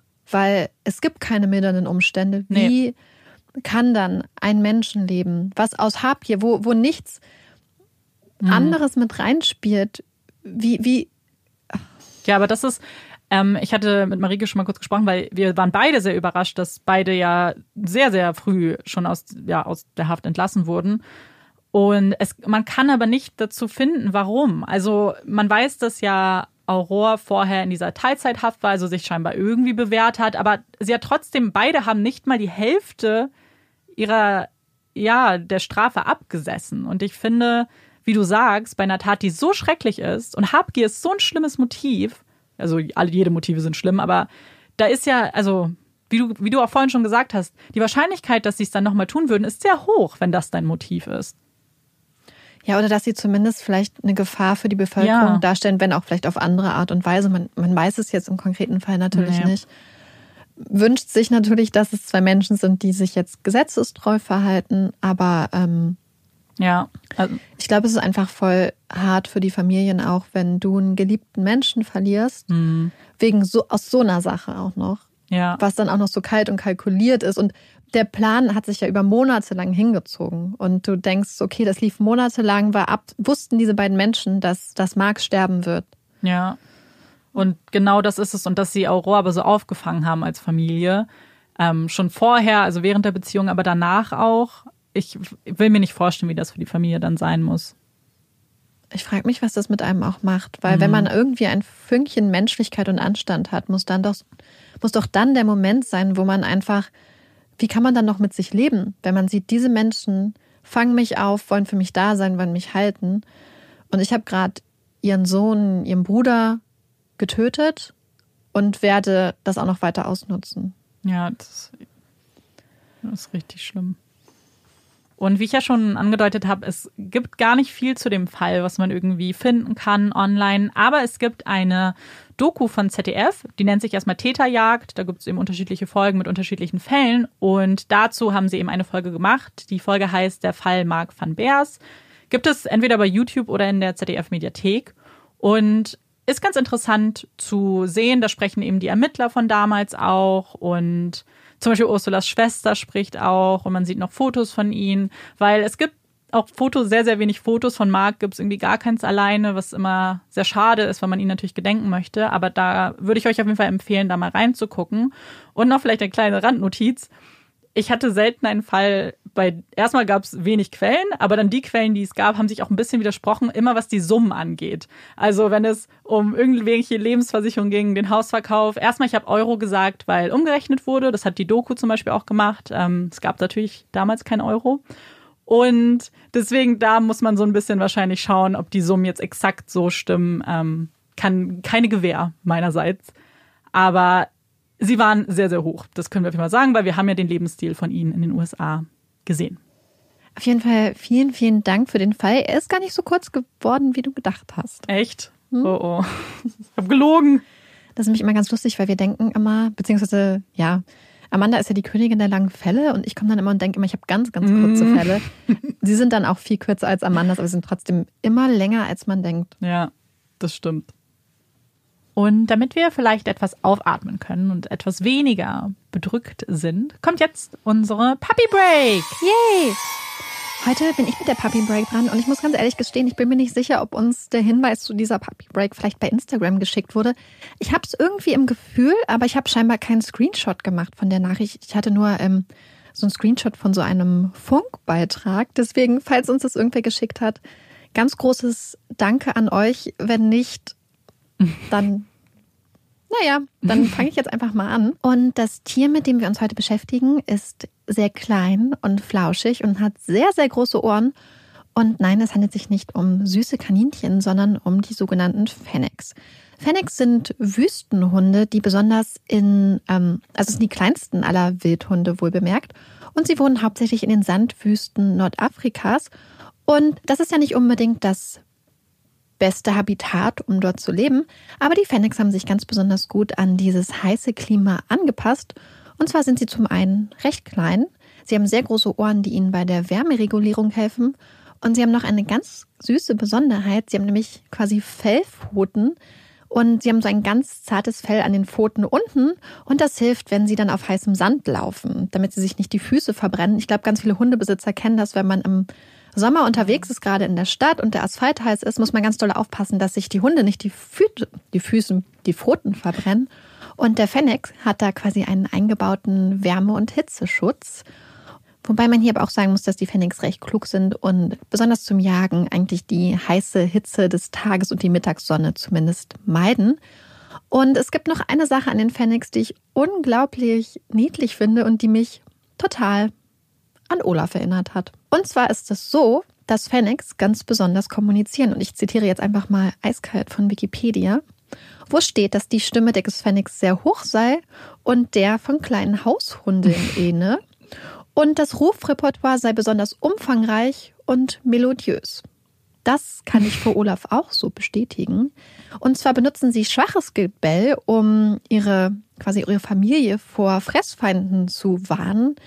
Dann schnurren sie, wenn sie sich ganz besonders wohlfühlen, so ein bisschen wie Katzen. Und wenn der Pfennig sich bedroht fühlt und einem anderen, ja vielleicht zum Beispiel einem Fressfeind oder vielleicht einem anderen Pfennig drohen möchte, dann stößt er ein ganz hohes Kläffen auf. Aber wenn das Pfennig oder der Pfennig andere Pfennigs begrüßt, die er ganz besonders gerne mag, sei es zum Beispiel Familie oder Freunde, dann werden diese mit einem Quieken begrüßt. Oh, und das ist bei Olaf auch. Olaf quiekt sehr, sehr hoch. Ab und zu kommt dann so ein kleines Krummeln auch noch mit rein. Aber ich fand das total lustig, weil wir haben das Neues gepostet. Olaf hat manchmal eine sehr melodiöse Stimme und hat auch das hohe Kläffen und hat auch das Quieken. Und das hat mich einfach daran erinnert. Also schaut euch die Pfennigs gerne mal an. Sie sehen unglaublich niedlich aus, wenn ihr die noch nicht kennt. Und so, und das war jetzt ein kleiner Abstecher in die Sandwüsten Nordafrikas. Cool, danke dir. So, und bevor wir jetzt weitermachen, möchte ich kurz Anklage erheben, und zwar gegen Amanda. Wir haben nämlich sehr süße, beziehungsweise sehr saure Süßigkeiten ja gerade im Studio. Und wie ihr alle wisst, steht Amanda total auf saure Sachen. Mhm. Und ich nicht so dolle, beziehungsweise ich kann sie auch schon essen, aber mein Gesicht verzieht sich. Und dann meinte Amanda, hier komm, probier mal einen von diesen Dingern, ich möchte dein Gesicht sehen. Oh, es war richtig, richtig sauer. Ich wünschte, ich hätte es aufgenommen. Es war richtig schlimm. Amanda hat sich sehr amüsiert. Und dann habe ich gesagt, ja, dann ess 5 davon. Und Amanda hat nicht die Miene verzogen. Nee. Sie hatte einfach ein eiskaltes Pokerface, während sie 5 von diesen ultrasauren Süßigkeiten gegessen hat. Ich glaube, das ist es halt. Man darf nicht unterschätzen, wie hoch meine Toleranz ist. Ich glaube, Amandas Zunge ist einfach tot. Ich glaube auch, ehrlich gesagt. Ich glaube, ich habe sie einfach getötet. Und damit kommen wir zur nächsten Kategorie in unserem Podcast, und zwar unseren Empfehlungen. Marike, hast du eine Empfehlung für uns mitgebracht? Ja, ich habe eine Empfehlung, die ich heute durchgelesen habe endlich. Das ist ein Buch, an dem ich jetzt seit über einem Monat gelesen habe, was nicht bedeutet, dass das Buch schlecht ist, weil ich finde das sehr, sehr gut, sondern einfach, weil ich in der Zeit noch 3 Bücher für den Podcast gelesen habe. Man vergisst das immer, finde ich. Manchmal habe ich das Gefühl, ich lese gar nicht, aber dann merke ich, dass ich halt trotzdem irgendwie... Ja, dass es viel ist eigentlich. Dass es doch recht viel ist, was man liest. Und zwar, das Buch, was mich die letzten Wochen begleitet hat, ist von Bernardine Evaristo und es heißt auf Englisch Girl, Woman, Other und auf Deutsch Mädchen, Frau etc. Lasst euch nicht von diesem komischen Titel abschrecken. Es geht, wie beschreibe ich das am besten? Das Buch hat 12, also begleitet quasi 12 Frauen an bestimmten Stellen in ihrem Leben mit bestimmten Lebensgeschichten, die aber alle auf ganz besonders tolle Art eigentlich miteinander verbunden sind, was man erst im Laufe des Buches dann irgendwie so mitkriegt. Und es sind Frauen, die sich in ihren Teenagerjahren befinden, bis zu, ich glaube, die älteste Frau ist schon in ihren 90ern. Es sind verschiedene Zeiten, komplett unterschiedliche Arten. Es ist alles in England. Und es ist so toll geschrieben, dass als das erste Kapitel fertig war und ich quasi mit der ersten Frau dann also abgeschlossen hatte, war ich so, oh nein, ich möchte eigentlich noch mehr über ihr Leben wissen. Und dann ging es weiter. Ich meine, das war dann ihre Tochter und das war dann aber auch so gut. Und bei jedem Kapitel möchte man eigentlich noch bei der Frau bleiben und irgendwie mehr über ihr Leben erfahren. Und es sind einfach so tolle Charaktere, die einen einfach so... Also mich haben sie unglaublich berührt und in den Bann geschlagen. In den Bann gezogen, dass ich euch das unbedingt empfehlen wollte, weil ich es wirklich richtig, richtig toll finde. Und es ist auch es hat auch schon Buchpreise bekommen und so, was mich normalerweise eigentlich eher abschreckt, muss ich gestehen. Und ich muss auch sagen, ich hatte einen kleinen Schockmoment, als ich das Buch aufgeschlagen habe, denn es ist so geschrieben, dass es mehr oder weniger ohne Punkt geschrieben ist. Das heißt, die Sätze sind immer so also so ganz interessant, wie der Textlayout ist. Und sowas mag ich normalerweise eigentlich gar nicht. Ich bin da immer eher so sehr konservativ, was die Darstellung angeht. Aber das hat irgendwie so gut zu dem Buch gepasst. Ich kann es euch allen auf jeden Fall wärmstens ans Herz legen. Ja, das glaube ich. Du hattest das ja, glaube ich, gelesen. Das ist und auch dann, so richtig schön, das Buch. Ich glaub, ja, das sah sehr, sehr schön aus, nämlich. Ja. Das weiß ich noch. Und das hatte ich nämlich gesehen, als wir die Chanel-Miller-Folge gemacht haben. Und da warst du noch nicht fertig. Aber jetzt. Heute bin ich fertig geworden. Voll toll. Meine Empfehlung wollte ich eigentlich auch schon mal vorher mal einbringen in unserem Podcast. Und zwar, als du uns von den Blindenführhunden erzählt hast. Und zwar möchte ich euch eine YouTuberin empfehlen. Und zwar geht es um Molly Burke. Ist eine englischsprachige YouTuberin und sie ist blind und hat auch einen Blindenführhund. Und sie macht super tolle Videos. Sie macht eigentlich Make-up ganz viel, aber auch What I Eat in a Days und so ein bisschen Vlog-Style, macht auch so ein paar Challenges. Aber was ich besonders spannend finde, ist, sie macht eben Videos, in denen sie über ihre Erkrankung spricht und eben erzählt, wie das Leben als blinde Person ist und erklärt eben Sachen, die für mich total neu waren und ja, beantwortet Fragen, die ich mir so ein bisschen gestellt habe. Eben, wie kaufen blinde Menschen ein? Wie unterscheiden sie Farben? Und finde ich mega, mega spannend. Und ich finde, sie macht das auch ganz toll, wie sie da so ein bisschen ja Aufmerksamkeit auch für schafft. Und wie ich nämlich drauf gekommen bin, das heute zu empfehlen, ich habe nämlich einen TikTok von ihr gesehen, wo sie jemand gefragt hat, wie sie denn die Häufchen von ihrem Hund einsammelt. Und das fand ich mega spannend, wie sie das erklärt hat, weil natürlich, klar, gute Frage.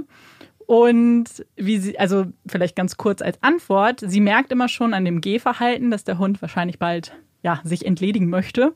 Und dann tastet sie eben, wo der Popo ist. Und dann hat sie es ganz cool beschrieben und dann sucht sie nur noch nach dem heißen Glück, so in etwa.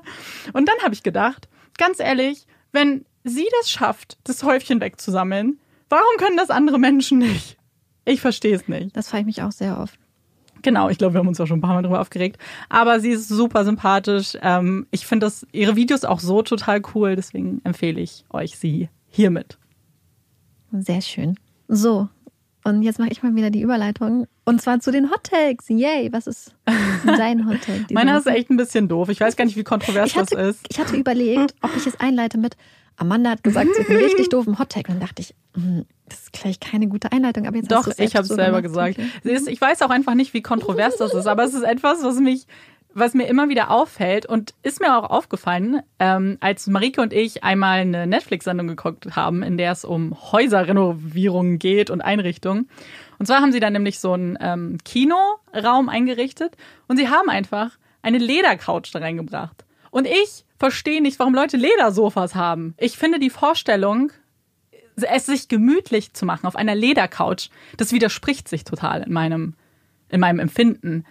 Und vor allem meine Großeltern hatten auch so Ledercouches, so richtige schwarze, schwere Ledersofas. Und jedes Mal, ich meine, es macht komische Geräusche, dann wenn es Sommer ist, dann klebst du da auf einmal dran. Du musst irgendwie Decken drunter machen, was du ja im Sommer auf gar keinen Fall willst. Und ich bin sicher, es hat auch Vorteile, wird es bestimmt gut zu reinigen ist, ich weiß nicht. Aber mir erschließen sich die nicht so richtig. Und jedes Mal, wenn das dann, selbst wenn die gut aussehen, ich würde mir nie ein Ledersofa in die Wohnung bringen. Wie stehst du zu Ledersofa? Wir haben auch, also nicht ich, aber meine Eltern haben auch Ledersofa. Aber ich finde die sehr, sehr, also sehr schicke Ledersofa eigentlich. Aus Italien, glaube ich. Ja. Und eins ist noch so aus den 80s, aber echt sehr zeitlos. Also ich finde die eigentlich ganz schön. Aber ich glaube, dass es dann halt auch immer, dass da halt dann viele Kissen drauf sind und Decken, sodass man nicht direkt auf dem Leder liegt. Aber dann frage ich mich, warum man sich ein Ledersofa nimmt. Ja, weiß ich auch nicht. Weil ich meine, klar, die sehen schon gut aus, aber ich frage mich so. Ja, vor allem nicht jedes Ledersofa sieht gut aus. Das stimmt, das ist ja gerade, die wenigsten sehen wahrscheinlich gut aus. Wäre sehr gespannt, wenn ihr Ledersofas habt, was euch dazu bewogen hat, ob ihr das vielleicht wirklich einfach bequem findet. Und übrigens, das kommt mir jetzt gerade spontan, aber was sind so richtig gute Sofas? Also wenn ihr ein Sofa habt, wo ihr sagt... Ich weiß, warum du das fragst. Ja, genau. Wenn ihr ein richtig gutes Sofa habt, sagt uns mal, woher ihr das habt, weil Marike und ich haben, glaube ich, ein ultimatives Sofa gefunden. Ja. Und wir wissen nicht so richtig, woher das kommt. Es hatte so ganz viele Kissen und du hast dich so reingelegt und warst wie in so einer kleinen, wie sagt man das, in so einem kleinen Loch. So. Ja, aber es war ein sehr großes Sofa. Es war so gut. Es war so toll. Und es hatte so viele Kissen. Es hat einen quasi aufgegessen. Ja, so ein Sofa will ich. Und ja, Amanda hat es nämlich gegoogelt, aber hat es nicht gefunden. Nee, ich weiß nicht, woher das kommt. Also, was sind so richtig, richtig bequeme Sofas, die groß sind und ja, die einen so ein bisschen Amanda auffressen. Fragt für ihre neue Wohnung. Die ich noch nicht habe. Und die du irgendwann haben wirst, hoffentlich. Ja. Marike, was ist denn dein Hot Take? Ich möchte erst noch was zu deinem Hot Take sagen. Oh, okay, sag. Weil ich finde Sachen aus Leder, ich meine, natürlich ist es ein Material, was lange hält und so, aber manchmal vergisst man, wo Leder auch herkommt. Stimmt. Und ich weiß nicht, woher sie es hat, aber vor einigen Monaten ist bei meinen Eltern im Haus so, oh, es ist so schlimm, so ein Lampenschirm aus Leder aufgetaucht. Wie bitte? Also so aus, nicht mal richtig, nee, es ist kein Leder, es ist so aus Haut. So Kuhhaut? Weißt du, so wie, ja, weißt du, so wie auf zum Beispiel Trommeln ist. Ah, oh. Ich finde, warum das haben sie so schlimm? Und es ist halt insbesondere in einem Zimmer, wo ich mich eigentlich ganz gerne hinsetze zum Lesen. Und jedes Mal, wenn ich diese Lampe sehe, läuft es mir eiskalt den Rücken runter. Ich finde das so schlimm. Und dann sage ich mal, Mama, warum? Willst du weg? Dann sagt sie, wieso? Und dann sage ich, naja, weil das Ed Gein. Ja. Aber sie sagt immer, das weiß sie nicht und deswegen stört sie das auch nicht. Aber ich finde das so schlimm, weil jedes Mal, wenn ich diese Lampe jetzt sehe, muss ich einfach an Mord und Totschlag und abgezogene Haut denken. Weißt du noch, wie bei Cathy's Knives und der Vorhang aus Haut? Ja. Und irgendwie finde ich das total schlimm, Sachen daraus zu machen. Ich weiß auch nicht. Ja, nee, doch, die Vorstellung ist schon irgendwie komisch. Wer weiß, was das ist. Ja, sie weiß ja nicht, welches Tier da gehäutet wurde. Ob das ein Tier war. Oder Plastik. Ja, auf jeden Fall beschäftigt mich das jedes Mal jetzt, wenn ich da bin. Das verstehe ich. Also sehr Mama, gut. Ich weiß, du hörst die Folge nicht, aber bitte mach den weg. Ich habe aber auch einen Hot Take. Und zwar, ich glaube, wir haben neues auch mit jemandem drüber geschrieben. Und zwar ist ja schon so meine Sache, was man in der Bahn isst. Und irgendwer hat uns geschrieben, das Schlimmste ist, wenn Leute in der Bahn Döner essen. Ja, aber ich habe eine ganz andere Sache, die ich ganz, ganz schlimm finde. Also ich finde sie, und zwar Eier. Ja, aber das ist wenn Leute in der Bahn gekochte Eier essen. Oder wir hatten in der Schule eine Klassenkameradin, die immer gekochte Eier mitgenommen hat. Ja. Und ich habe ein ganz, ganz krasses Problem früher schon gehabt mit gekochten, kalten Eiern. Oder so gekochten Eiern auch. Und ich finde das so schlimm. Meinetwegen essen Döner neben mir. Also vielleicht nicht neben mir, aber der Geruch, okay. Aber ja. Eier, oh, ich finde das so schlimm. Also geht mir genauso, da kann ich dir zu 100% zustimmen. Ich weiß aber nicht, warum sich das zu so einem Gericht gemausert hat, was eben in öffentlichen Verkehrsmitteln gegessen wird. Weil bei mir, als ich das letzte Mal Zug gefahren bin, hat jemand ein Eibrötchen dann gegessen, wo ich auch so war. Das ist doch aber eigentlich nicht die erste Wahl. Also ich meine, gut, man isst wahrscheinlich das, worauf man Bock hat und vielleicht ja, und vielleicht hält es halt satt, wenn man... Ja, das kann sein. Weil das Protein... Aber das ist, also ich denke nicht, dass irgendwer sagt... Also es hat ja einen sehr starken Geruch. Das ist ja deswegen. Fakt, aber... Aber deswegen, ich finde den Geruch halt teilweise so krass und ich finde sowieso, mir ist sowieso gekochtes, also ich esse sowieso, ich mag keine Eier, aber gekochtes, kaltes Ei war früher für mich schon so schlimm. Und ich weiß noch, dass, also in Litauen gibt es so einen Salat, ich glaube, den kennt man auch in Polen, ich glaube, wir haben da schon mal drüber geredet, so einen Salat mit Ei und Kartoffeln und Möhrchen und Erbsen, im besten Fall aus der Dose und Mayonnaise. Ja, ja, den gibt's auch. Kriegst du so einen richtigen Batzen auf deinen Dings und es ist halt ein besonderer Salat und du willst ja auch deinen Gastgeber dann nicht riskieren und dann, oh, ich weiß nicht, also alles, wo sich dann einfach so gekochtes Ei drin verbirgt, finde ich schlimm und wenn es dann halt neben mir gegessen wird, dann finde ich das ganz besonders schlimm. Ja, das verstehe ich. Auch wenn es wahrscheinlich wirklich einfach ein kurzes, proteinhaltiger Snack ist, aber oh, nee. Ja, ich weiß nicht. Und zum Abschluss möchten wir mit euch über eine Sache sprechen. Und zwar geht es um Weihnachten. Es ist gar nicht mehr so lange hin. Und wir hatten ja hier bei Puppies in Crime keine Sommerpause. Wir haben ja so Folgen gebracht und weitergearbeitet. Aber wir haben uns jetzt schon überlegt, dass wir uns zu Weihnachten dann doch eine kleine Pause gönnen möchten. Einfach ein bisschen Zeit auch haben wollen Und ich führe das mal weiter. Was Amanda nämlich sagen möchte, ist, dass wir überlegt haben, wir wollten eigentlich vorproduzieren, aber wir wissen, dass wir arbeitstechnisch im Dezember recht viel zu tun haben werden und dass wir es auch aktuell einfach bei dem Umfang von unseren Folgen leider nicht hinkriegen, vorzuproduzieren. Aber wir haben uns überlegt, dass wir vielleicht stattdessen als Alternative, weil wir euch trotzdem nicht ganz im Trockenen lassen wollen, vielleicht eine Weihnachtsgeschichte schreiben wollen, beziehungsweise eine Weihnachtskrimi-Geschichte. Das ist jetzt natürlich schon gespoilert, aber wir wollten euch nicht im Dunkeln lassen. Und dann wir haben auch jeder schon so Ideen. Und dann haben wir gedacht, vielleicht gibt es ja da draußen bei euch auch ein paar schreibbegeisterte Menschen, die Lust hätten, die ein oder andere Geschichte vielleicht beizusteuern. Also, wenn ihr Lust hättet, uns eure Weihnachtsgeschichte bzw. eure Krimi-Weihnachtsgeschichte zu schicken, würden wir uns sehr freuen, wenn wir würden dann einfach mal gucken, welche uns am besten gefällt und würden die dann ganz gerne mit euch teilen. Genau. Und wir würden uns halt total freuen, weil wir ganz sicher sind, dass da einige dabei sind, die ganz toll schreiben können. Wir kriegen ja auch immer super toll ausformulierte Nachrichten zum Teil. Und genau, also alles, was rund um Weihnachten geht, vielleicht ein bisschen gruselig oder... Auf jeden Fall ein bisschen gruselig. Es muss gruselig sein. Es muss Krimi und Weihnachten. Genau, es muss es kombinieren. Und also wir hätten auf jeden Fall sehr viel Lust drauf. Am besten, weil es ja viel Text ist, könnt ihr uns das per E-Mail dann zuschicken. Unsere E-Mail-Adresse ist puppiesandcrime@gmail.com und die ist auch in der Folgenbeschreibung. Dann könnt ihr auch nochmal reingucken. Genau, also wir würden uns total freuen, wenn ihr auch mitmachen würdet. Und dann hätten wir zumindest ein paar kleine süße Weihnachtsfolgen trotzdem. Genau. Aber diese Folge ist damit dann offiziell vorbei. Wir hoffen, sie hat euch gefallen und natürlich hoffen wir auch, dass ihr uns beim nächsten Mal wieder zuhört. Ich bin Amanda. Ich bin Marike. Und das ist Puppies in Crime. Tschüss.